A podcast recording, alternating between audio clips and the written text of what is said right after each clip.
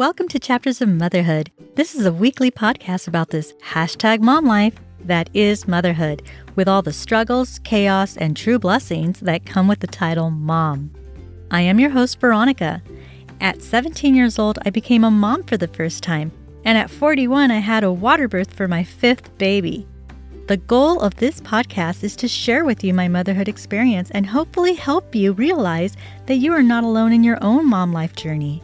Whether you're a stay at home mom, working mom, or a single mom, from potty training struggles, bedtime snuggles, and everything in between the good, the bad, and the ugly I share your frustrations and your joys. Every week is a different chapter of motherhood. Chapter 13 Mom to Schizophrenic. Welcome, everybody, to Chapters of Motherhood podcast. Today I'm talking about my firstborn and only son, Adam. There's not a day that goes by that I don't think of him or a night that I don't pray for him. And whenever there are moments of fun, travel, or amusement, that I don't feel guilty about my joy. And when I'm with my daughters, I feel a huge hole, a puzzle piece missing to the joy of my motherhood. I don't talk much about Adam because it just breaks my heart. I'm already haunted by the thoughts of what it used to be like or what it should be like. Adam made me into a mother, and since the age of 17, every decision that I've made for my life, I've had him in mind. So he had a big influence, both directly and indirectly, in the type of woman and mother that I am today. This is my motherhood journey of being a mom to a schizophrenic, starting at the beginning. I had him at age 17. And when I was pregnant with him, I thought, how am I going to be able to take care of a baby? That was the first time in my life that I told myself, if I don't know what to do, I'm going to learn how to do it and how to do it right. So at my first OB appointment, they gave me a welcome package that also included a Johnson & Johnson baby book about, you know, pregnancy and the first 12 months of baby's life. And I read it cover to cover and I followed the diet suggestions of what I should not be eating during pregnancy. And I only drank water. I avoided sugar, sweet sodas, and candies.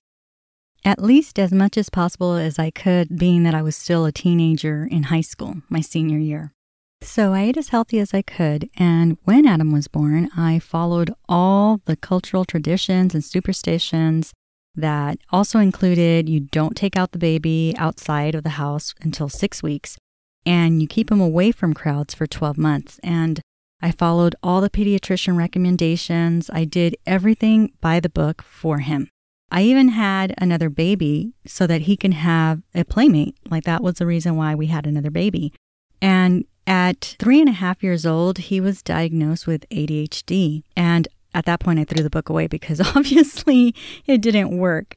But, um, or that was my thoughts anyway. So at three and a half years old, being diagnosed ADHD was a little bit hard for me to deal with because as a baby, he was just a really calm, good baby. And then as soon as he turned 12 months, he got super hyper and, you know, in constant motion, running around all the time. Um, he would have emotional outbursts a lot of temper tantrums and constant talking. He was such a chatterbox.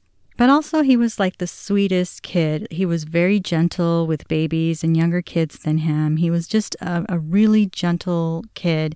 And back then, ADD and ADHD was becoming very common. This was in the mid 90s, so it was becoming very common there wasn't a lot of information out there for the general public for, you know, people to look up. This was, you know, before the internet, definitely before smartphones. And if you wanted to get information, you had to know what to look for. And, you know, I didn't know what to look for, so I just listened to all the doctor recommendations. And at that time, they recommended Ritalin. And he was so young. He was only three and a half. And the doctor did admit that this was the youngest, one of the youngest ones that he had diagnosed. And it wasn't just one doctor, it wasn't just the pediatrician. He referred him to a neurologist first. The neurologist then referred him to a child psychiatrist, and all of them came up to the same conclusion that he was diagnosed with ADHD.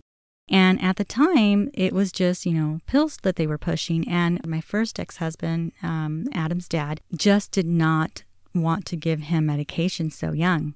And so he did not consent to it. We started trying to give it to him, and he was just, you know, very mopey and lethargic uh, from the medication. And so his dad panicked and just got the bottle of the pills and flushed them down the toilet and said, No way, we're not medicating him. He's fine. There's nothing to worry about. That's it. And because if one parent doesn't consent, then that's it. The treatment is off. They won't give him medication after that. So it was just something that we just needed to learn how to deal with on a day-to-day basis. And he had all these all this energy to burn and he, you know, like I said had a lot of temper tantrums, a lot of emotional outbursts. He had these like little weird ticks where, you know, he was always scratching himself and even though there was nothing wrong with his skin, he didn't have a rash or anything, I would cut off all the tags off of his clothing, thinking that it was that. And he just always, you know, itched, always scratched, always um, started stuttering a bit when he was learning how to talk, um, always in a rush, always in a rush to do something, running from room to room. And so, because he had so much energy to burn, we decided to sign him up for sports. And so the first thing that we signed him up for was T ball and, you know, baseball. And it was just too slow for him. He needed a lot of concentration to pay attention to the game, and he just couldn't handle it. He didn't like it. He would run all over the field. As soon as somebody would run, he would try to run with them. If he was out in the field, uh, he would chase after the ice cream vendor. Um, he would run off the field as soon as he would see like one of his grandmas or you know one of his relatives coming to the baseball game to watch. He would run away. So baseball was not his game. Uh, same thing with football. Football, you know, again, a lot of concentration. He had to pay attention. And so football was also not his game. The older he got, we got him into soccer and basketball. Those were his games because he ran from court to court. whether or not he was doing anything or scoring, he was just running back and forth. Those were his sports. Once he got older, he really did like football and he was actually really good at football, but I needed to have him in a sport to burn his energy. So, skipping ahead, when he was about 12 years old, he usually got in trouble in school because of his inability to sit still, be quiet, and pay attention. So a lot of teachers did work with him. They they understood. He wasn't the only one, so they understood and they would try to work with him. But some teachers did not make allowances for him and they would lose their patience with him. So he would get in trouble a bit or a lot. But he was actually pretty smart. He would get A's and B's on his tests, but because he wouldn't do his homework, he would just get passing grades because, you know, your homework counts towards the total grade for the class. So that was it. He it didn't matter if he would get A's on his test if he didn't do his homework and he didn't study and he didn't show work,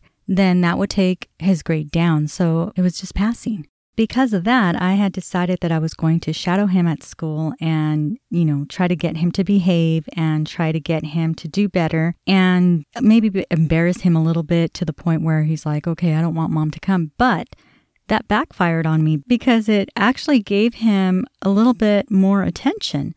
All the boys followed us, and all the girls were telling me, you know, all these little girls were telling me that they had crushes on him and they liked him and how well mannered he was. And a lot of the teachers were nervous that I was just sitting there watching and listening. They did tell me, you know, oh, this is a good thing that you're doing this. You know, um, some parents do this and the kids change their behavior.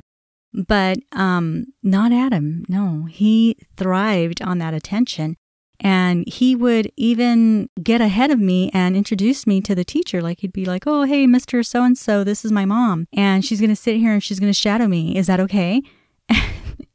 and so um, I got mixed reviews. I got some teachers that said he needs more discipline, and other teachers that said, oh, wow, he's so well mannered. So those were the differences. You know, some teachers made allowances for kids with ADHD, and some teachers just were annoyed with them. And during lunchtime, he's like, Oh, mom, why don't you sit here? Sit down right here. I'll go get you something to eat. You know, do you want something to drink? And he treated me like his little girlfriend. I'm like, You know what? I think um, this is enough for today. After lunch, you're going to have to just go through the rest of the classes on your own. I don't think this is working. You're actually getting more attention and you're liking it instead of hating it. So that was that. I never tried shadowing him again. So, really, all I did was just gain him more popularity. And he was already a popular kid, but he was a kind one. He didn't bully anybody and he wouldn't allow anybody to be bullied. He would always stand up for the kids that were getting bullied because he felt bad for them and he didn't like that. And so, if his friends were involved in bullying somebody, he would tell them to stop and he would uh, gain more friends and more popularity that way. Because the shadowing failed, I had heard of a computer assistant management treatment that uh, was non medicated and it was for ADHD kids. And basically, what they did was they put these little sticky sensors on the head and on the fingers. And this was to control the computer game with their concentration. I signed him up for that. It wasn't covered through the insurance. Thank goodness I was making, you know, really good money at the time and it was right there in my area where I was living. And it was a new program. And because I had heard of this, this new program, I signed him up for three months. And honestly, it made a huge difference in his attention and his hyperness, and even a little bit on his emotional outbursts. A little bit, not a lot, but it did make a difference. At 14 years old, he was just everybody's friend. He was confident. All the girls had crushes on him. He would talk to me about everything, even the things that I didn't even want to hear about it, like, you know, things with girls. I'm like, oh, I don't want to hear that, Adam. But he would talk to me about everything.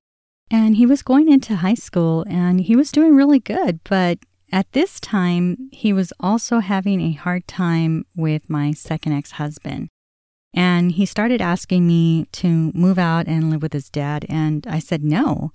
You know, no, I didn't give up my whole life and do everything that I've done for you just so that you can walk away as you're starting high school. And so I said, no, I'm, I'm not going to let you live with your dad. And, you know, we'll work things out. And what happened instead was I left my second ex husband for many reasons, but one of the major ones was because of Adam.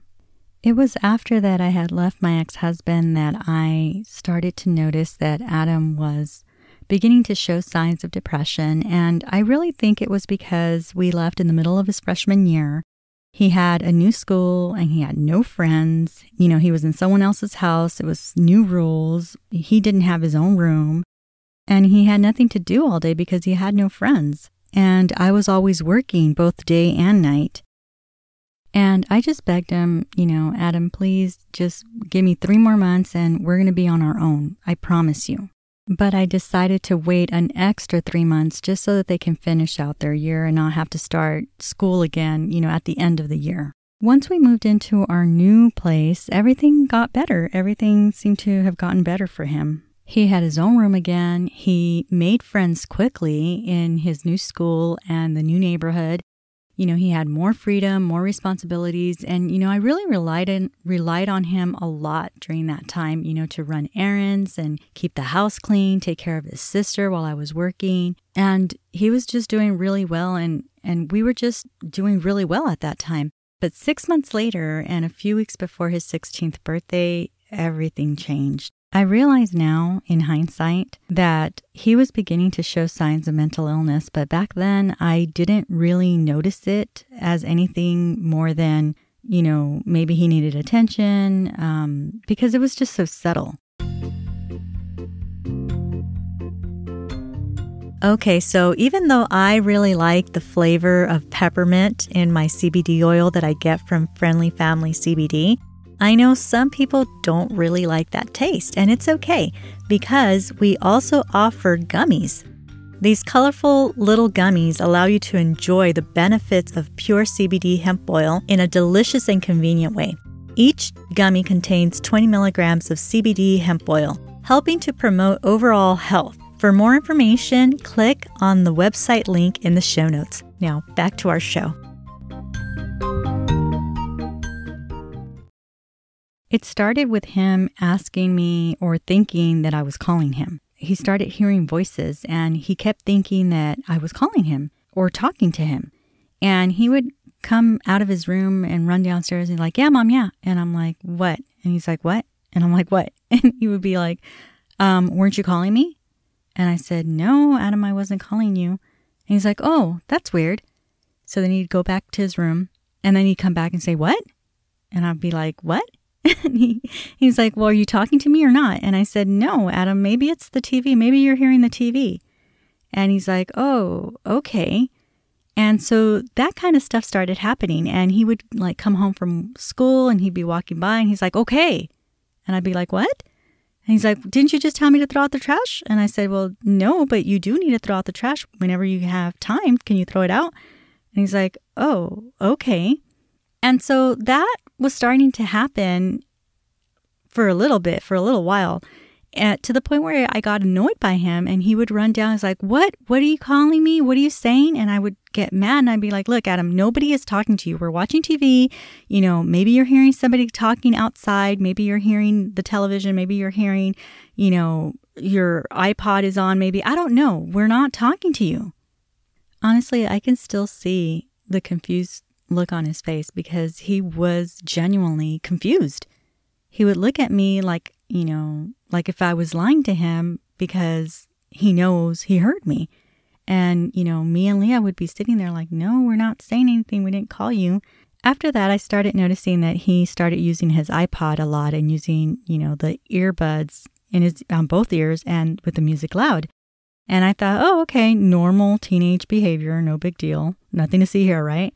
Because, you know, he would skateboard a lot and, you know, that that's just what he did. And, and I didn't really notice anything different, but I would see him like look out of the corner of his eye and look at me to see if I was saying anything, and then he would just move on. On his 16th birthday, I decided that I was going to take him out to dinner, and I was waiting for him. And I guess he had met up with some friends, and he had called me and told me, you know, I'm going to meet up with my friends. You know, we're going to go skating and then, you know, I'll be home at this time and then we can go. And I thought, okay, you know, whatever, we'll sit here and wait. And I had invited one of my friend, one of my friends with me too. And so we were sitting there waiting and talking. And here comes in Adam and he's like, Oh, okay, um, I'm ready to go. I'm just going to get changed really quick. And he went upstairs. And my friend turned to me and said, Oh my gosh, I think I smell weed. I think Adam smells a lot like weed. And I was like, Is that what that is? And she's like, Yeah. And I was like, That's weird. And he was super calm, like very calm. He wasn't like asking a bazillion questions the way he normally does. He wasn't like very hyper. He wasn't like, you know, anything. He was super calm. And we kind of looked at each other and I was like, Well, you know, I guess he was out with his friends. I don't know. So we just kind of stayed quiet. We didn't say anything. We went to dinner and he seemed very calm the whole day. And so later on, she was asking me, you know, are you going to tell him anything? And I said, well, I don't know. He's calm. He's not asking me a bazillion questions. He's not like being hyper, not combative. You know, he's not being impulsive or compulsive. So if this is what it does to him, how could I have a problem with it? He seems pretty calm. I realize now he was self medicating, but you know, at the time I thought it's calming him down. And I had already heard a bunch of people talking about how, you know, it's a plant and it's medicinal purposes and it helps people. And I thought, well, you know, I don't know. All I know is that he's calm and everything is good right now. So for a couple of months, everything seemed fine. And then one night, Leah was going to go with her godmother. I guess it was a special event. She was going to go for a night. And Adam said that he would be okay being home alone. So I decided that I'll drop off Leah with her godmother. I'll go to Big Bear with my boyfriend for the night, and Adam should be fine. And he called me. Adam called me later on that night and said, You know, are you going to be home soon? And I told him, Well, no, you said that you would be good, so I'm not going to come home until I pick up Leah the next morning. And then he said to me, Well, you know, I'm a little scared. And I said, Well, scared about what? And he said, I don't I don't know. I'm just I'm kind of scared. And so I told him, Well, you know, lock the doors, you're gonna be fine. You know, you're 16. I thought this is what you wanted. I thought you wanted to be home alone. You can watch whatever you want, you could, you know, listen to your music, you could do whatever you want, just stay home. And so I told him, well, you know what? Just keep Pookie with you for the night, our dog. And I said, you know, you can sleep with Pookie and she will give you company. And so that was that. So the next morning I got home, everything seemed fine. But I thought that, you know, maybe he's just not old enough to be home alone yet. So experiment failed. And so when I came home, he told me that he didn't want me to go to work that night. And he asked me if I could just stay home with them and, you know, buy some food and rent some movies. And I thought, you know what, that's fine. We can, you know, we can all stay in today and we can rent movies. And he decided that he wanted to rent a scary movie. And so we would watch our movies. And when his movie came on, he sat down really close to me. And I thought, you know, I kind of laughed. I'm like, Adam, why are you sitting so close to me? Why aren't you sitting in the corner like you usually do on the other side of the couch? And he said, This this movie's too scary. And I'm like, Really? I don't think it's that scary. Leah doesn't even think it's that scary. She's watching it. And so that was that. I didn't think anything of it. But later that week, he started thinking that I was talking to him again or throwing my voice. And he asked me, Hey, how did you do that? And I thought, like, what? Do what? And he's like, How did you throw your voice like that? And I'm like, I, I didn't. I can't do that. And he thought that I was trying to trick him.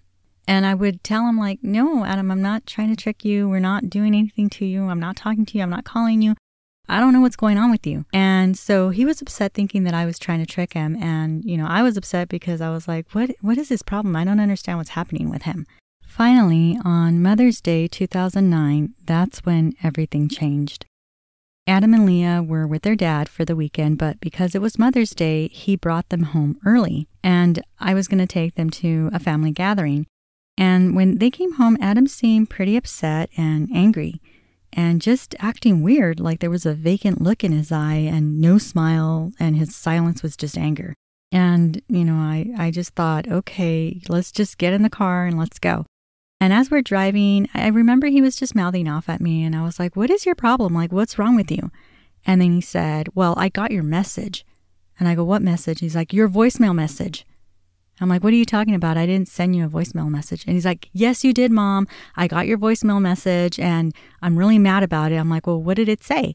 And he said, It was, you didn't say anything. You were just having sex, but I know that it was you. And I was like, What is wrong with you? First of all, I would never. Second of all, I'm your mom. Why would you think that I would do that to you?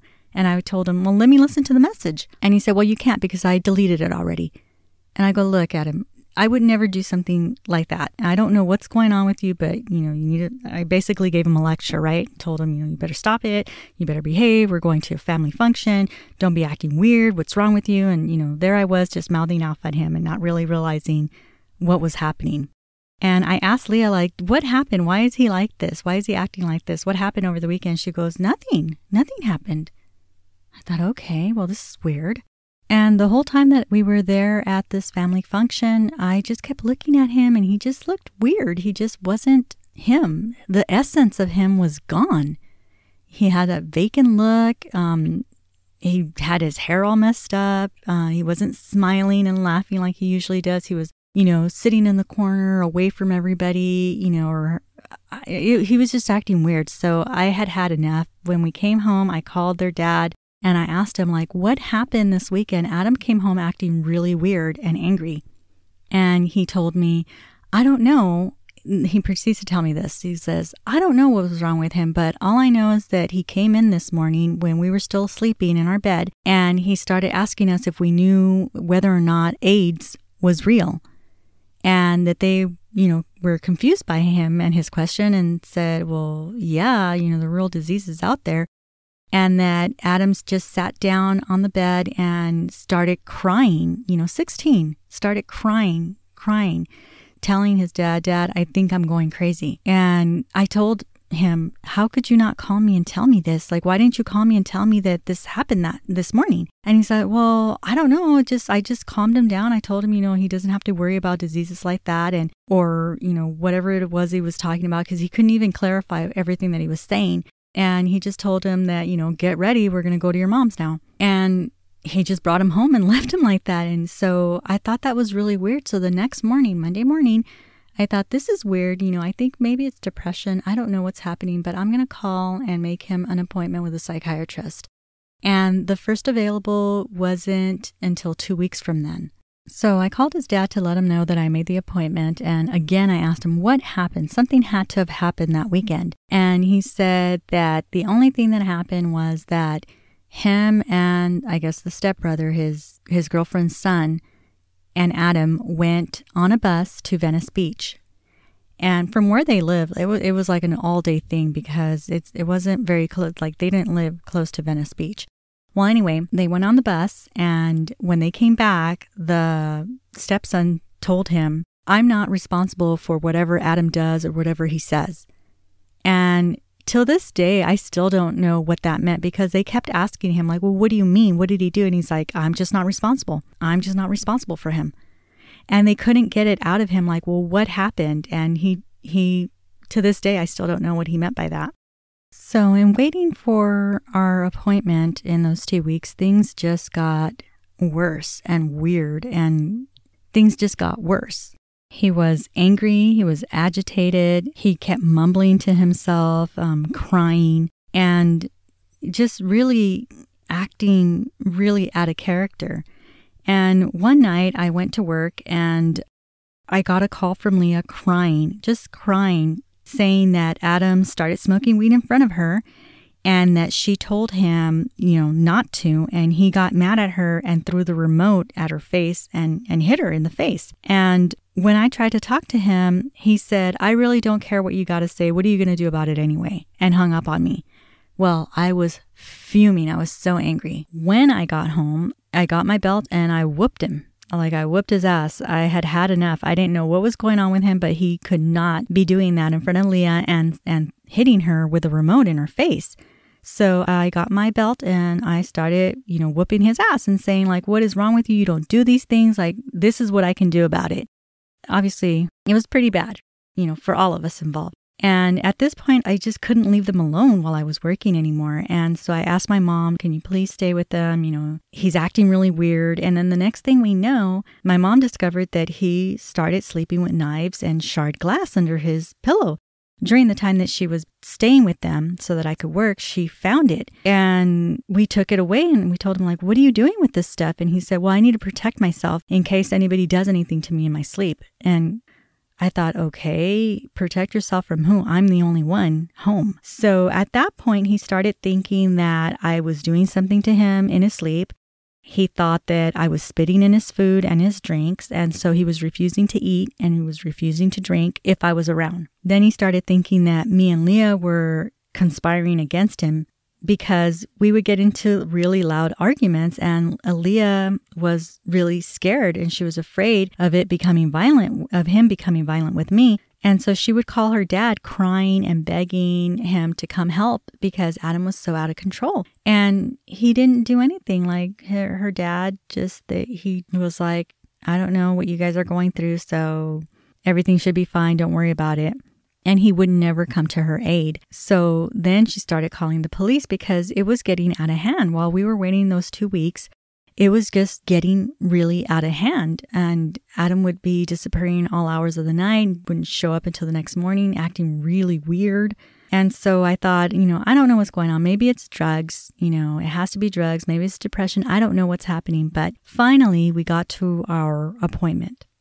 The psychiatrist spoke to me, um, spoke to the dad.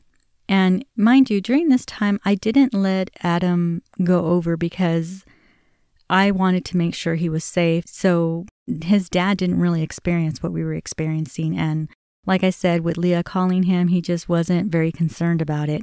So she interviewed us, you know, talking about, you know, what's going on, what do they see, you know, what do we see? And he didn't really have much to add to the conversation other than the whole crying on the bed, asking about AIDS and saying that he thinks he's going crazy. And I was saying everything else that I was experiencing. And so then she interviewed Adam without us there, without us present, just him alone. When she was done with him, she told me, You need to take him to the emergency room so that they can evaluate him to make sure that there's no tumors, no nothing medical going on, and hopefully they'll transfer him to a psychiatric ward. And I was pretty shocked. Like, is this really necessary? And she said, Yes, it's very necessary. He has lost touch with reality. So we took him into the emergency room, and the neurologist was there. The ER doctors were there. They did all the tests that they needed to do. They did scans and x rays and blood tests and everything that they could do to rule out anything medical going on. And then the social worker showed up and asked a few questions and said, Yep, we need to hold him for 5150 and we need to send him to a juvenile psychiatric hospital. And at the time, they had him restrained to the bed You know, they had him tied down to the bed and he was so confused. There was just such a vacant look in his eyes and he he was just confused. He did not understand what was going on and why they were asking him so many questions and what was happening and why was he in trouble. And he would tell me, "Mom, when can we go home?" can we go home yet? And I would tell him, no, we can't go home. We, we got to, you know, listen to the doctor. And he would say, okay. And I mean, this was a 16 year old acting like a one year old at this point. He was almost catatonic, not exactly because he was talking, he was moving, but he just was so confused, didn't know what was going on, following direction, not not even questioning why he needed to follow direction, which was something so strange to me because he had ADHD. He was impulsive and he was, you know, hyper and he was just sitting there taking direction. And it was different to me. It was weird to me. So finally, they did transfer him to a juvenile psychiatric hospital, and they said that he was having an acute psychotic break. And the doctor wanted to keep him for six weeks because it takes two weeks for the medication to work and four weeks for the program or the treatment program and, you know, to make adjustments in that time. And this wasn't going to be covered 100% by the insurance, and which, you know, I don't care. I, I didn't care about that, you know. And that meant that we were going to be responsible for, I think, like 10%. I don't really remember exactly if it was we were responsible for a full 10% or each one of us, dad and mom, responsible for 10%. Either way, it didn't matter. This was for our son's health. And I told his dad, whatever it takes, we need to get ahead of this now because when I was going to school for psychology, this is bad. I know that this is bad and we need to make sure, you know, I was honestly, I was praying it was a drug problem because that would be a lot easier to deal with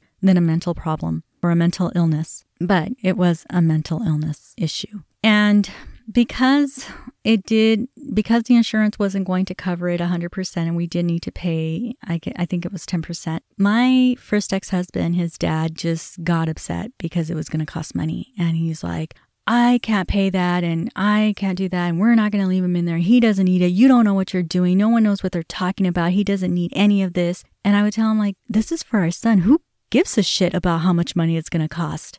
Who cares? And behind my back, he went to go visit him and checked him out against doctors' recommendations, against their wishes. He just took him out and put him on my front door and said, I checked him out. I'm like, what are you doing? Why did you do this? He needed another four weeks there, and you took him out after only two weeks. This isn't enough time. And he's like, no, no, no, he doesn't need it. I'm not going to be paying. And that's it. I took him out. So at this point, what else can I do? I had to just start taking him to the psychiatrist on a weekly basis. And that took a lot of time off of work. At that time, his dad wasn't taking time off of work. I mean, every few appointments he would show up, but he wasn't coming to every appointment and he didn't he just didn't believe what was going on. He thought that I was exaggerating, which it's like, how am I going to manipulate several doctors to have him hospitalized? That doesn't even make sense. Something's going on. You got to stop being in denial and help your son. So, anyways, he was on medication and then he had gotten it in his head that he was a tagger and he started like going out all hours of the night and starting to tag and, you know, skateboarding here and there. And he got in trouble with the police. They would bring him home. Is this your son? Yes. Well, he has a court date. Here's his ticket. You know, um, he's in trouble with the law now for tagging. So during that time was really, really rough on all of us, on on the three of us, because Adam was going through what he was going through. Um, I was trying to get ahead of it and trying to control it. And Leah was so young. I think at that time she was 11. No, she had to have been older. She was like 12. And she was dealing with a lot because she would call her daddy to see if he could save her from all this. And he never responded. Not once. Not one time in all the years that we were dealing with Adam and he started getting violent with me, that she would call her dad expecting him to come help. He never, not once showed up, not once called, nothing. So she started calling the police for help. She would end up calling the police while we were in a loud argument escalating to a physical fight. And they would show up. I can't tell you. I don't know. I can't tell you how many times the police had to show up and try to calm the situation. And as soon as they would show up, he would calm down and he was afraid of the police. So he would calm down and would say, Well, I don't know what's going on. I just want to do what I want to do. And they would calm him down and send him upstairs. And I would have to explain, you know, he's, he's had um, a psychotic break. At the time, they had not giving him a diagnosis because he was so young. They did not want to label him so early. The only thing that they would call it was an acute psychosis and paranoia.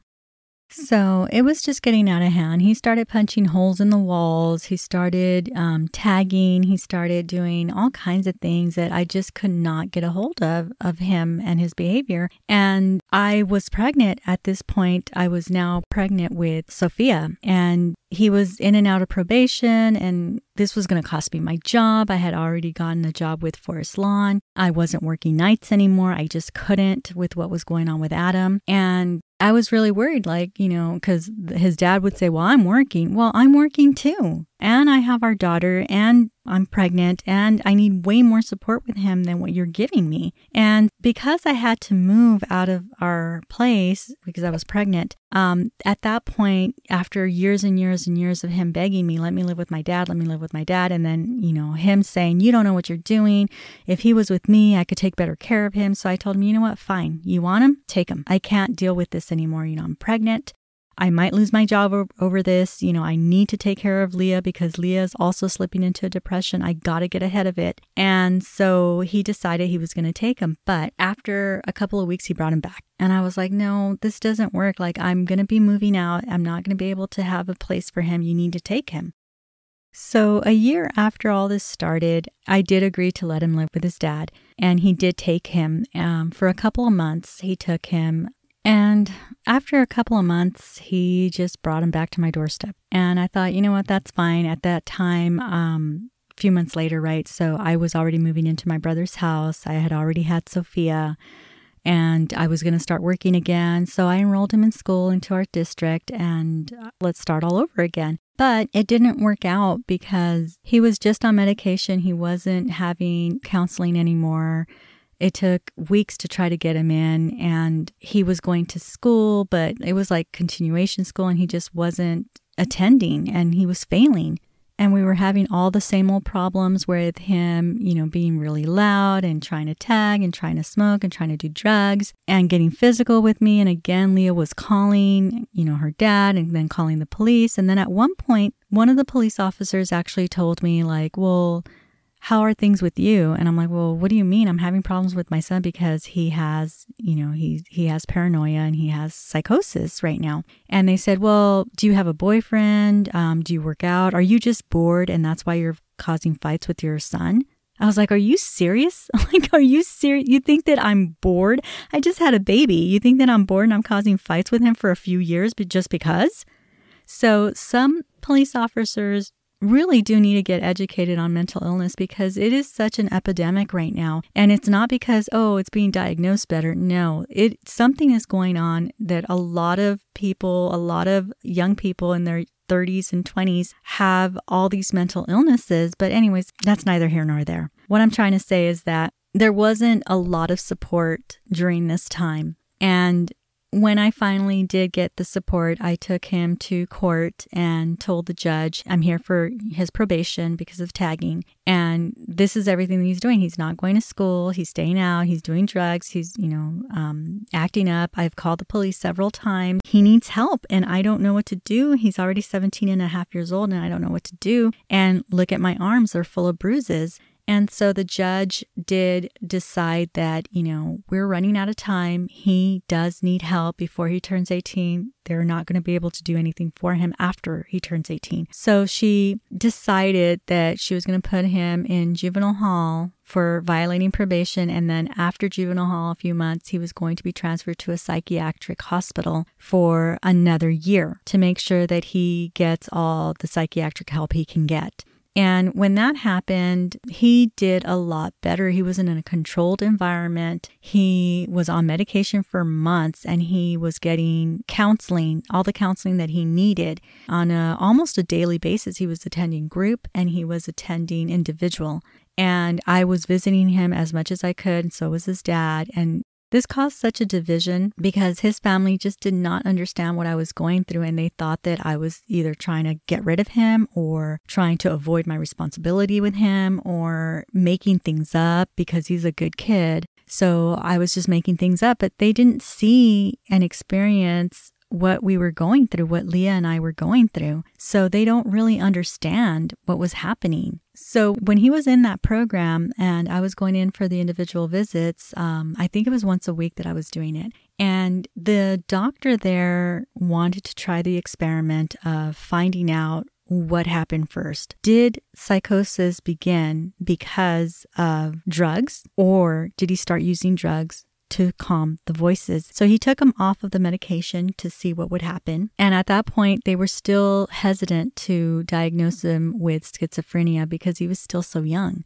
But they did take him off the medication to see what would happen, and all the voices started coming back, all the delusions started coming back, and the paranoia started coming back. And the doctor said, That's it. You know, we don't know what came first, whether you started using weed to drown out the voices or you started hearing the voices after you started using weed. We don't know which is which. But I believe, I personally believe that he started hearing voices first and started self medicating. But there's no way to prove it. So after that, the doctor concluded you need to be on medication for the rest of your life. It's very possible that you are schizophrenic. And we can't give you that diagnosis yet. We're just going to call it psychosis with paranoia. So when he came home from the psychiatric hospital, that's when first ex-husband, his dad decided, you know what? I'm going to take him and I'm going to take care of him and he's going to straighten up with me. He needs his dad. And I said, I agree he needs his dad. And so he took him and he kept him for, I think it was something like two years. But he started going through the same thing, the exact same thing that I went through with him. You know, doing drugs, going out, not going to school, not going to his, um, not following the probation rules, not, you know, he just started going through the exact same thing. And he started calling me and saying, Hey, um, I need to hospitalize him because he's not acting right and he's not taking his medication. And his daughter, he has a, a, daughter with his girlfriend, and so his daughter is very scared of him. And I totally understand. I totally get it. So he was in and out of hospitals since the age of 16. During that time, this was already in 2011, 2011, 2012. And he was in and out of hospitals. And like I said, his dad kept him for about two years and then just decided that he just couldn't, he couldn't handle it anymore. And he, again, dropped him off at my doorstep and said, I can't do it. And so, well, you know, what was I supposed to do? He's my son, right? So around 2012, I decided, okay, um, it's time for you to get a board and care because we couldn't trust him being home with us, you know, especially since he had paranoia and thinking that I was trying to do something to him. He thought that, you know, the baby cried too much, which she didn't. The dog was always barking, which she wasn't. And, you know, my parents were elderly and he just had an obsession of living with his grandparents and, you know, trying to just do whatever he wants. And my, my parents can't handle him you know, I can't handle him and my parents definitely can't handle him. So I started looking into the services of board and care, and um, I was lucky to find a board and care that was really good. It had wraparound services. So if he wanted to finish his um, GED, he could and help him find a job. They would do everything and they would help him. And um, he has SSI that would take care of everything for him. So when he was in the boarding care, everything was going well because they monitored his, monitored his medication as well, and they let him come and go as he pleased. But there were rules, you know, you had to be home by a certain time to eat your dinner, and you had to be home by a certain time to use your bed, and then you couldn't leave until after your medication and after breakfast. So they had their rules, and he was doing pretty good for a few months there. And then I don't know what happened. He started fighting with his roommate, and I mean, physically, like fighting with his roommate, and they had to remove him because he was the one initiating and being violent.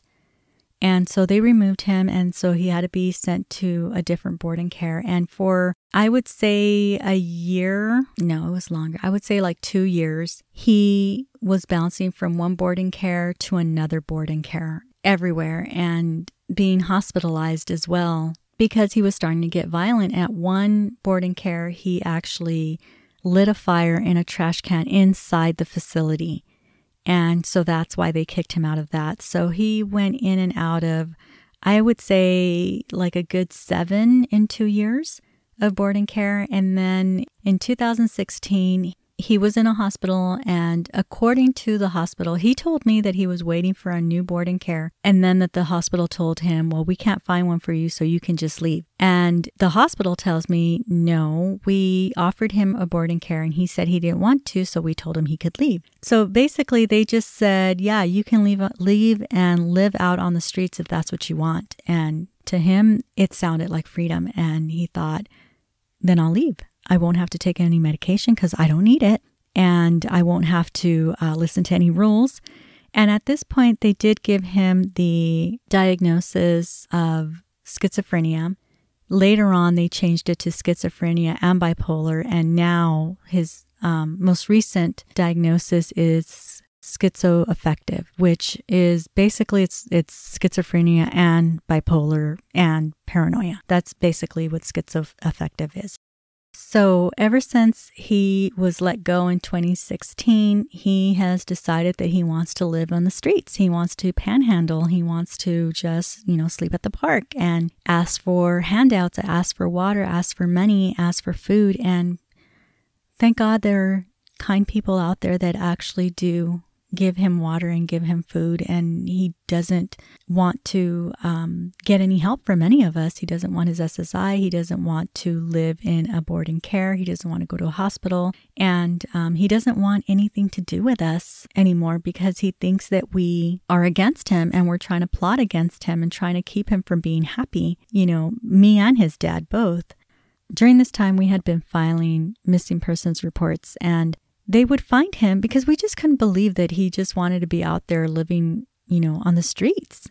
And so we would file missing persons reports, and the police would find him and they would report back to us like, We found him, he's alive, he's in such and such place.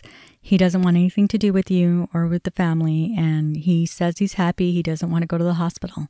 And so, what else can we do? We, you know, he's an adult. We can't force him to do anything at this point, and neither can the police. You know, there used to be a time before my experience, I used to think with all the homeless people, most of them are schizophrenic or have mental illness. Eh, the majority do. And I would think, where is the family? Why doesn't the family help their their loved ones? Like and now that I've experienced this, that I'm living it, I understand it's like you can't help people that don't want to be helped. Now I understand and there's no room for judgment anymore because we've done everything that we could for Adam and he refuses. So during this time that he's been living out on the streets, he has gotten to the point where he gets scared of his illness and he goes into the hospital asking for help. So there has been times that it gets too much for him and he goes to the hospital. He's hospitalized for a few weeks to a month or whatever and then gets released. One time he was arrested, and when we found out, I immediately went to the jail to try to visit him, and he refused my visit. He did not want to see me. He refused my visit. He refused his dad's visit. In jail, who does that? He didn't even want money put on his books to to get chips or whatever it is that they do when they're in jail, but he didn't want it. And I was so scared and so worried for him because at that moment they didn't have him in the psychiatric ward, they had him in general population. And so I was really worried for his safety and he refused my visit. And then they, they released him and I couldn't find him after that. I filed another missing persons report and they said, We found him, he's fine, he doesn't want to come home. Okay, what else can we do? Now, in December 2017, um, I got a call from a hospital and they told me that he walked into the hospital because he said to them that he wanted to kill his mother. And and of course that's me, right? and um, they told me that they had to let me know. They called the police they asked him, you know, do you have a plan to kill her? And he said, no, probably just strangle her with my hands. And they asked him, well, do you know what she looks like? And he said, I don't remember anymore. And they asked him, do you know where she lives? And he said, I don't know. And with that, because of his diagnosis and his mental illness and the fact that he's out of touch re- with reality, they decided at that point that he is a danger to society because he doesn't remember me. He said that he hadn't seen me in five years, which, you know, was a lie. It was actually a year and a half. And because of all that, they decided he's a danger to society. He came into the hospital asking for help, so we're going to give him that help. They hospitalized him for, um, I think it was three months. They had to let me know. They had to let the county of where I live know. They had to have it on report. And because I'm considered a victim of um, violence, of potential violence, they need to inform me um, basically to stay away from him and they need to inform me when he's being hospitalized and when he's being released. So, sometime in May of last year, they transferred him from one hospital to another facility. It was a lockdown facility, and he was taking medication. And during that time, he was refusing everyone's visits. And I was told not to call because it would ag- agitate him and they wouldn't give me any information. So I relied on his dad to get some information and on his sister if they would give them information. And he refused to let anybody have any information on him. And so at that time, I thought, well, at least he's safe. At least he's having his medication. He's having help that he needs. He's eating. At least he's somewhere safe. And that's all I could think of. And he stayed in that facility for a year and they recently released him. I got a call saying, We have to release your son. We need you to know that there was a threat against your life. He's not saying that he feels the same way, but that threat was there. And that's why he's been in this facility for so long. But we need to let you know that we're letting him go. And it came at a time, it was right after my birthday. He had actually remembered my birthday, and out of nowhere, he called me on my birthday to wish me a happy birthday. And that was the first time that I had spoken to him in like three years. In three years, that was the first time that I had spoken to him when he called me to wish me a happy birthday this year. And then a week later, they call me to tell me, okay, he's being released. We need you to know, and you need to contact your county. The police department in your county and your city so that they can have the report and make sure that you're safe. And I thought, you know, where is he going to go? And he had an obsession of coming home to my parents. And I'm like, we can't, we can't let him because if he doesn't, if he's not taking his medication, it doesn't matter how great he sounds right now. If he's not taking his medication, he's not right.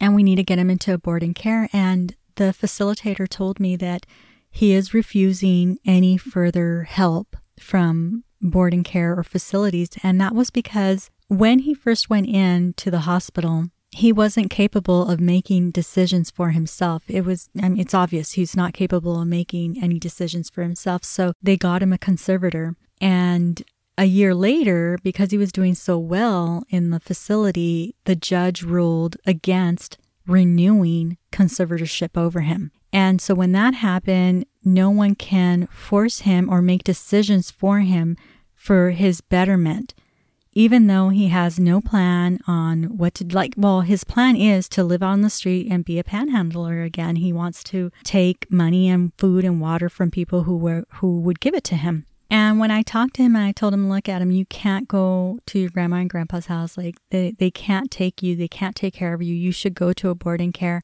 he was just so angry with me again. It, you know, it took three years for him to call me. And then in a week, it all disappeared because I told him, you can't go to your grandparents. And he became angry with me and just walked out of the facility. And that's it. I haven't heard from him since June 12th, 2019. I have not heard from him. And all I can do is hope and pray that he's okay.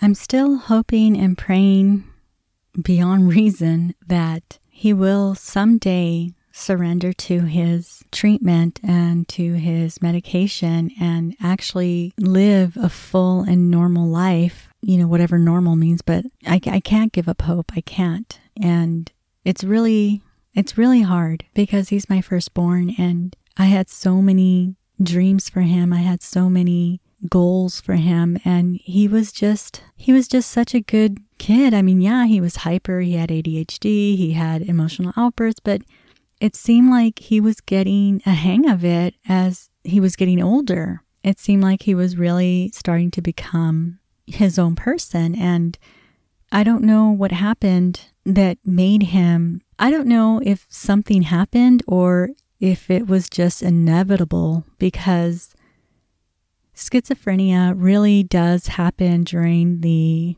adolescent years, you know, anywhere between 12 years old to right around 20, 21, 22.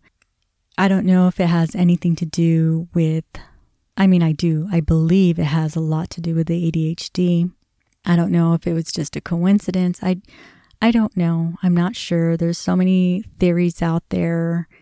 You know, I'm confused and dizzy just by trying to learn about everything. But at this point, I really just hope that he will one day surrender to his treatment and be able to come back and realize that everything that I and his dad did was to try to help him and to try to raise him right. Like I said, all I can do now is just hope and pray that he will surrender to his treatment and that he will take his medication and he will accept the help that's out there because there's there is help out there for him. There is no end to mom of a schizophrenic. This is an ongoing chapter of my life and I wish it wasn't to be honest. But that doesn't mean that I love my son any less. I love him so much. I don't talk about him because it hurts, but he's never out of my mind. Never. Hello, hey, it's Mom, it's Adam. I'm trying to call you. Happy birthday. Um, not doing much, just still here at the, the Anaheim, trying to call you to tell you happy birthday. I love you, Mom. Okay, bye.